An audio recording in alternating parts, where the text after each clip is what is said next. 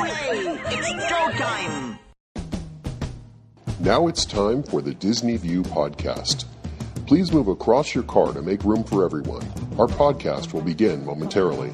Join Dave as he makes his Grand Circle tour around the Walt Disney World Resort.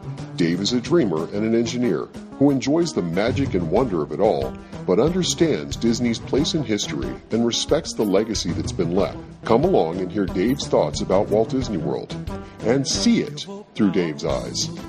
Please stand clear of the podcaster. Por favor, manténganse alejado del David. And now, here's your host.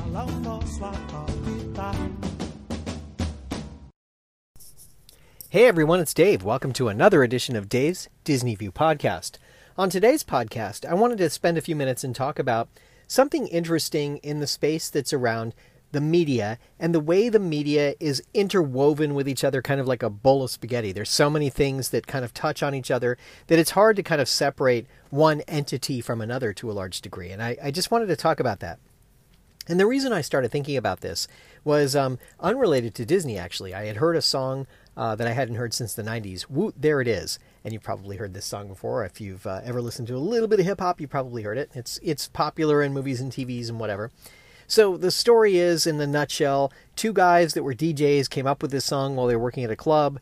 They wind up signing with a record label. The song gets very popular. It goes up Billboard's charts to a high number. Um, I don't think it made it to number one, but it was inside the top 10 anyway. Very popular song. Some other people who had released another song about a month before this one came out said it was copyright infringement. They had uh, they went up, wound up suing, and uh, the legal case brewed on for many, many years. And in fact, it extended into another legal case because what had happened was these two guys, they were just, you know, average guys working at a club, doing whatever, and they signed on with a record label. The record label then sold the rights to distribute the song to somebody else, and it got distributed, sent to someone else, and applied to someone else when they went to bankruptcy, and the whole thing. So these guys made a little bit of money, but the song itself went in some weird limbo as it worked around and they figured out who owned it and what happened to it. And the legal case wasn't decided until very recently. And it was very complicated and convoluted because who owned what and where it got sold to and who owned it and whatever. And no one really wound up winning in the legal case because it dragged on for so long and there were so many bankruptcies along the way. But uh, it's just interesting how these things get so convoluted and complicated and it's not as simple as just someone saying oh i own that song or i have that the distribution rights to that particular movie or whatever so i find that really interesting and it kind of got me to thinking about you know, sort of the disney space and some of the things that go on there and I'll start my story about Disney with the uh, what's called the Freeform Network. I found this one the other day on the TV. I was switching around. They were, they were showing a movie. I think it was Willy Wonka and the Chocolate Factory, and I hadn't seen it in a long time. And I'm like, great, I want to watch this. And I'm thinking, Freeform, why do I know Freeform? And I had to kind of go back in my head and think about it, and I had to go Google it and remember that this used to be the ABC Family Channel. Now you have to back up in history to understand what happened here. So the Christian Broadcasting Network created something called the Family Channel way back when in the 1990s, and they were broadcasting on it and whatever. And they had certain religious shows that they showed on it, and then they had some other shows that were family oriented shows and whatever. They decided they wanted to get out of that business, so they put it up for sale. Fox bought it and called it the Fox Family Channel. Now, why do they call it the Fox Family Channel? Because in the agreement to purchase it, the uh, Christian Broadcasting Network, the CBN, had told them that they had to keep the name family in it and they still had to air some of the religious programming so many times a week and so many times a year and so forth. And so Fox did that. They agreed to it. They bought it, whatever. Then they started broadcasting on it. And it wasn't what Fox was looking for, so they put it up for sale a few years after that, and Disney decided to buy it. And Michael Eisner was the uh, person behind the, the purchase. He was trying to build his media empire, and he had this, uh, this here's another channel he could use uh, to distribute some of his shows and so forth so they signed the agreement to uh, to purchase it from Fox. And the problem was the legal agreement about calling it family still applied, and they still had to show some of the CBN network shows. And it got very complicated because Disney didn't want to do that, so they called it the ABC Family Network and continued to broadcast the shows that they were supposed to. There were some restrictions on some of the shows they could have, it couldn't go past a certain rating. Some other things, there were some uh, things they couldn't show on it and whatever very complicated, right? Because of this agreement that came from the CBN two sales ago. And so it was just kind of a weird, funny thing that happened.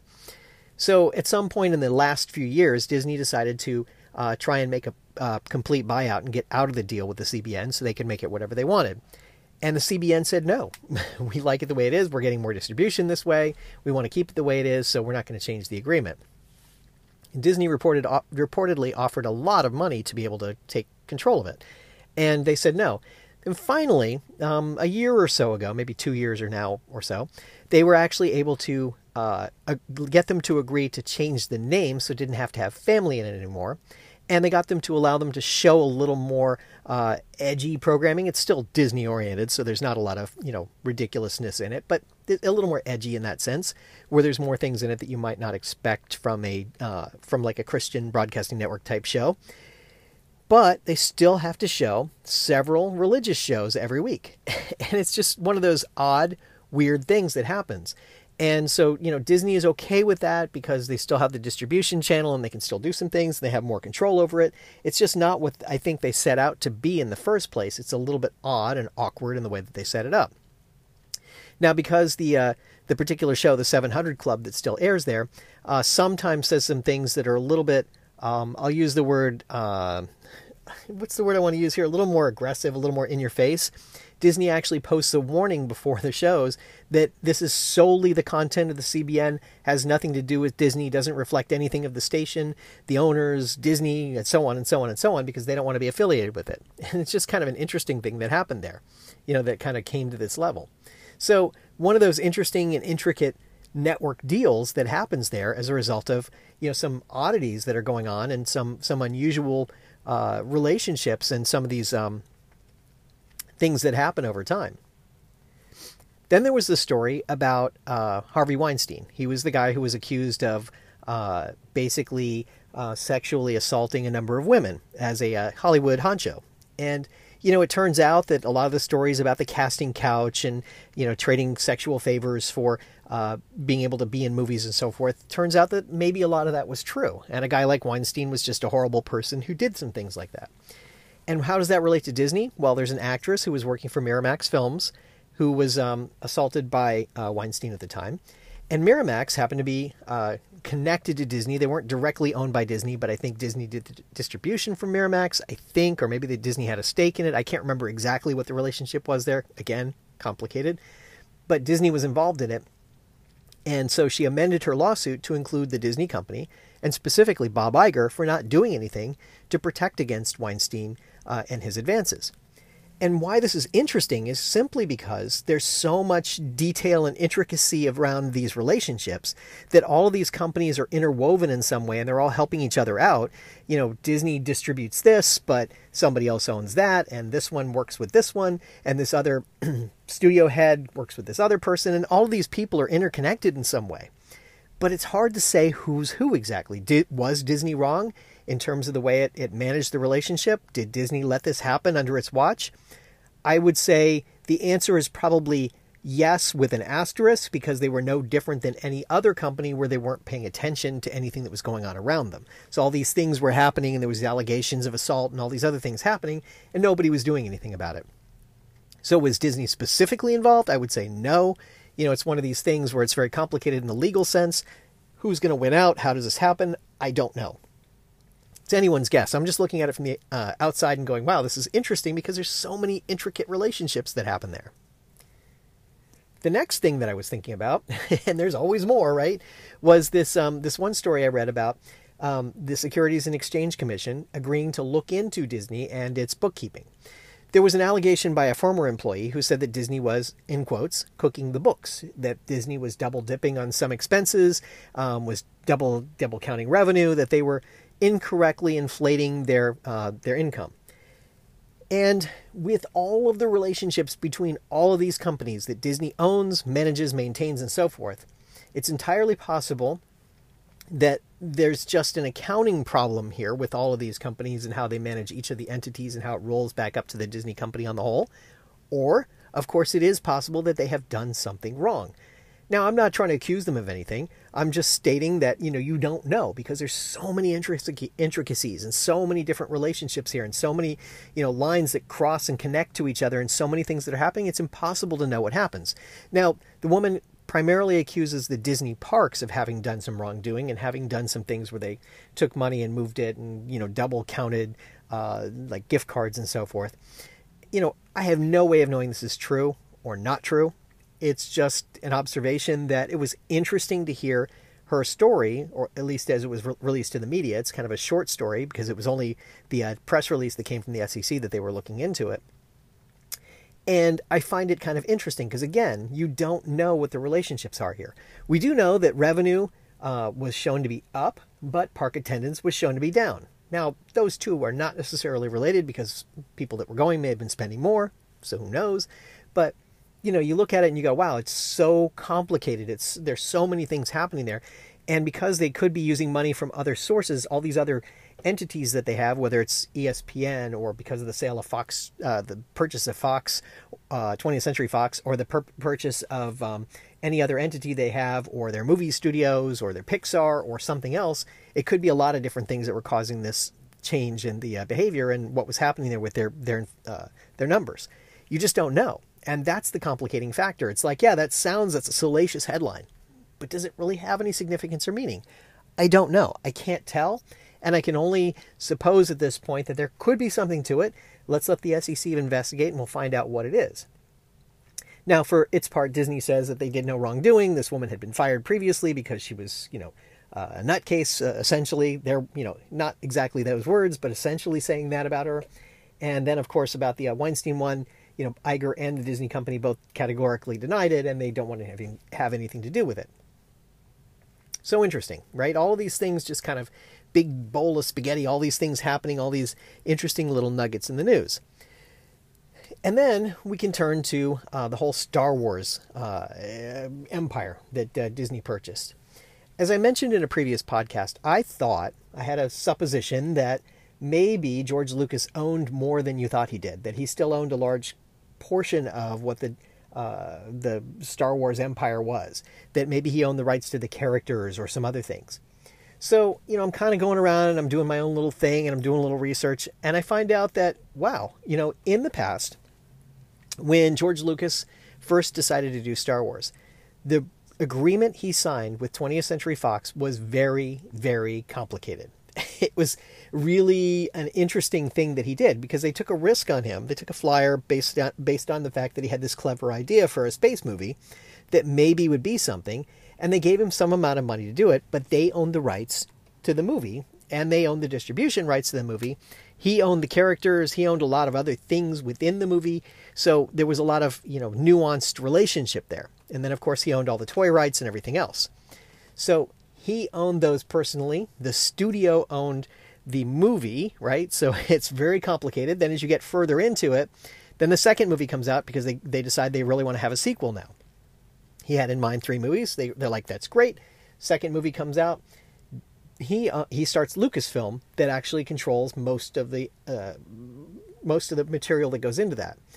But again, he still owns the characters and the toy rights. But now Lucasfilm is creating it, and Fox 20th Century Fox is distributing it for him, and they're actually uh, managing the money coming in. They're basically giving him the money to to uh, fund the production. So you see how complicated this is, right? You can start to envision how complicated it is. Then by the time the third movie came around, it's even more complicated, you know, same kind of a thing where it's just all these different entities involved.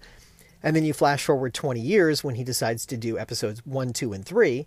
And now it's a completely different relationship because he's producing it as Lucasfilm entirely on his own, but he's still distributing it through 20th Century Fox. So now it's his. So when he decides to sell Lucasfilm to Disney, he's selling the technology, some of the movies, some of the rights, uh, the dis- distribution rights to the ones that he had, except for episode one. I'm sorry, except for episode four, the first one that came out. And, you know, it gets very complicated in that sense. So then Disney wanted to have the distribution rights to episode four. And the only way to get it was to get it from 20th Century Fox. And Fox didn't want to sell it, and it became more complicated. And it went through this whole thing of, you know, how do we get there? and uh, Disney winds up buying 20th Century Fox, and they get the distribution rights to all six of the movies.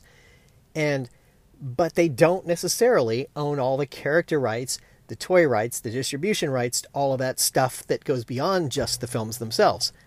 And this is where it all got complicated. And I think this is where Disney finds themselves now because it's not clear what they can do within that space and what they can't do. And I think they're still trying to iron out all the legal agreements and all the little things there.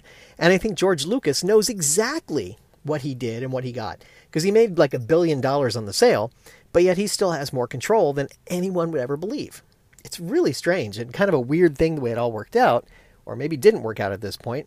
But it's an interesting problem. It's so intricate and complicated that I don't. I think it's going to take you know a long time before all the lawyers can kind of hammer out all the details. So really interesting. And kind of an aside on that, um, in the park sense, Galaxy's Edge, that may explain why there's no characters from episodes one through six in it. Um, it's possible that this is all part of that agreement while they're still ironing it out because they may have thought they had more than they had. See my previous notes about the whole ABC family thing where Eisner and the Disney company didn't realize, apparently, at least according to the story, that they could they couldn't change the name from family.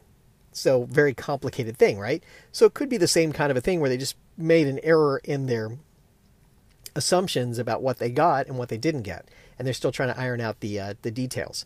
So we'll see how that all nets out. It could be that the Star Wars land will change once they iron out some more details. You never know.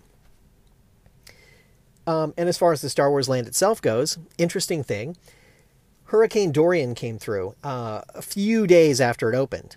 And so the park attendance was way down because people were kind of staying away from the storm as much as they could. Uh, and the park had to close early one day.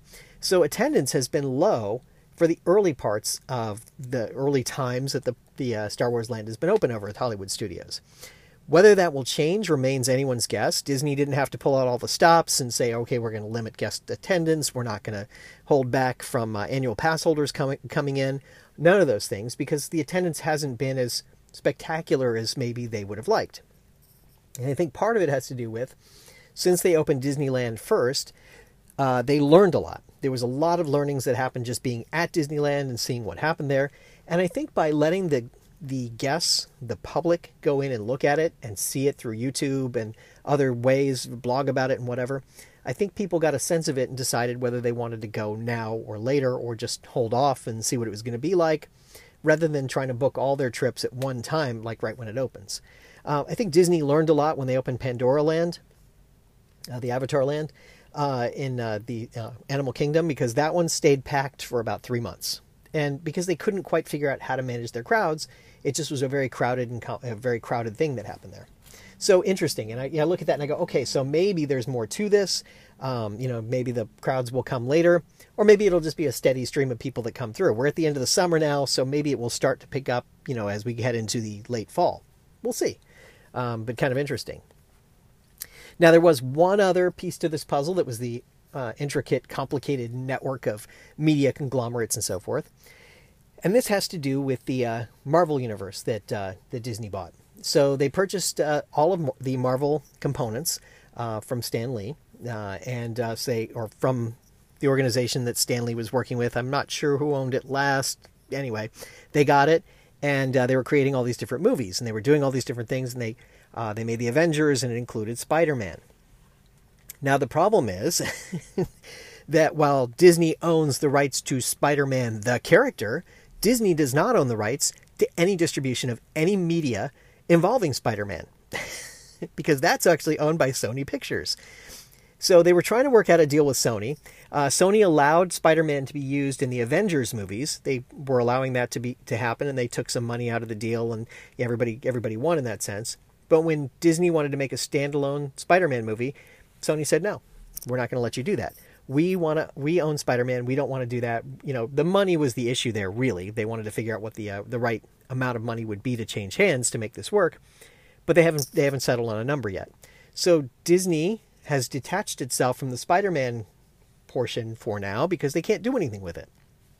Of course, they can have Spider-Man at the parks. They can do some things with him uh, thematically, but they can't produce any uh, movies or books or character likenesses in the in that sense where they distribute them. So it's a very weird and complicated thing that they have going on there that again, it's just back to these relationships and how all these things work. How did Spider-Man wind up being sold off to Sony? Well, it had something to do with you know Spider-Man uh, wanting they wanting to have Sp- uh, Spider-Man standalone movies, and Sony was willing to fund it, so they were willing to chip that off and sell it as the distribution part. but they but Stan Lee still owned the uh, the Spider-Man uh, character. Very complicated. It's just it's so crazy when you stop and think about it. How all these media relationships work and how all these different companies interact with each other, these different media giants. You know, at the end of the day, everyone wants to make a buck and they're going to do everything they can to make maximize their profits off of a franchise or a character that they think is enormously popular. That's the whole idea. So, there you go. That was my thoughts about all of the things that I've heard and kind of uh, thinking about over the last couple of weeks. Just interesting. I found it. I found the whole thing kind of interesting because this whole bowl of spaghetti that I like to call it of the media empires is just so interesting. There's so many things happening. It's impossible to keep track of it all. It's very convoluted and it's it's confusing, but it's kind of cool in its own weird sort of a way. It's just interesting to learn about all these things. So I just wanted to share that with you. I hope you've enjoyed it.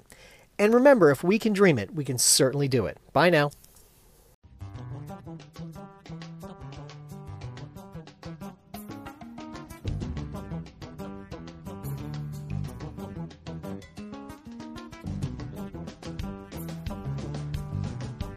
Thank you for tuning in to the Disney View podcast.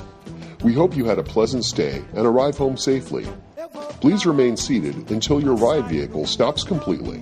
Then, gather your personal belongings and step out onto the moving platform.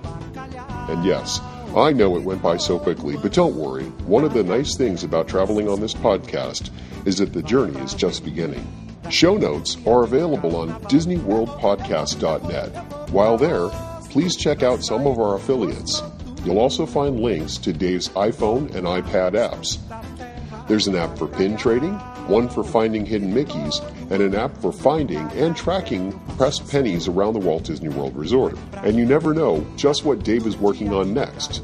If you have questions, feel free to drop Dave an email at davesdisneyview at gmail.com. Original music you're hearing in this podcast is Oslo Doom by Gilberto Gil. Of course, this is a fan podcast and in no way affiliated with the Walt Disney Company.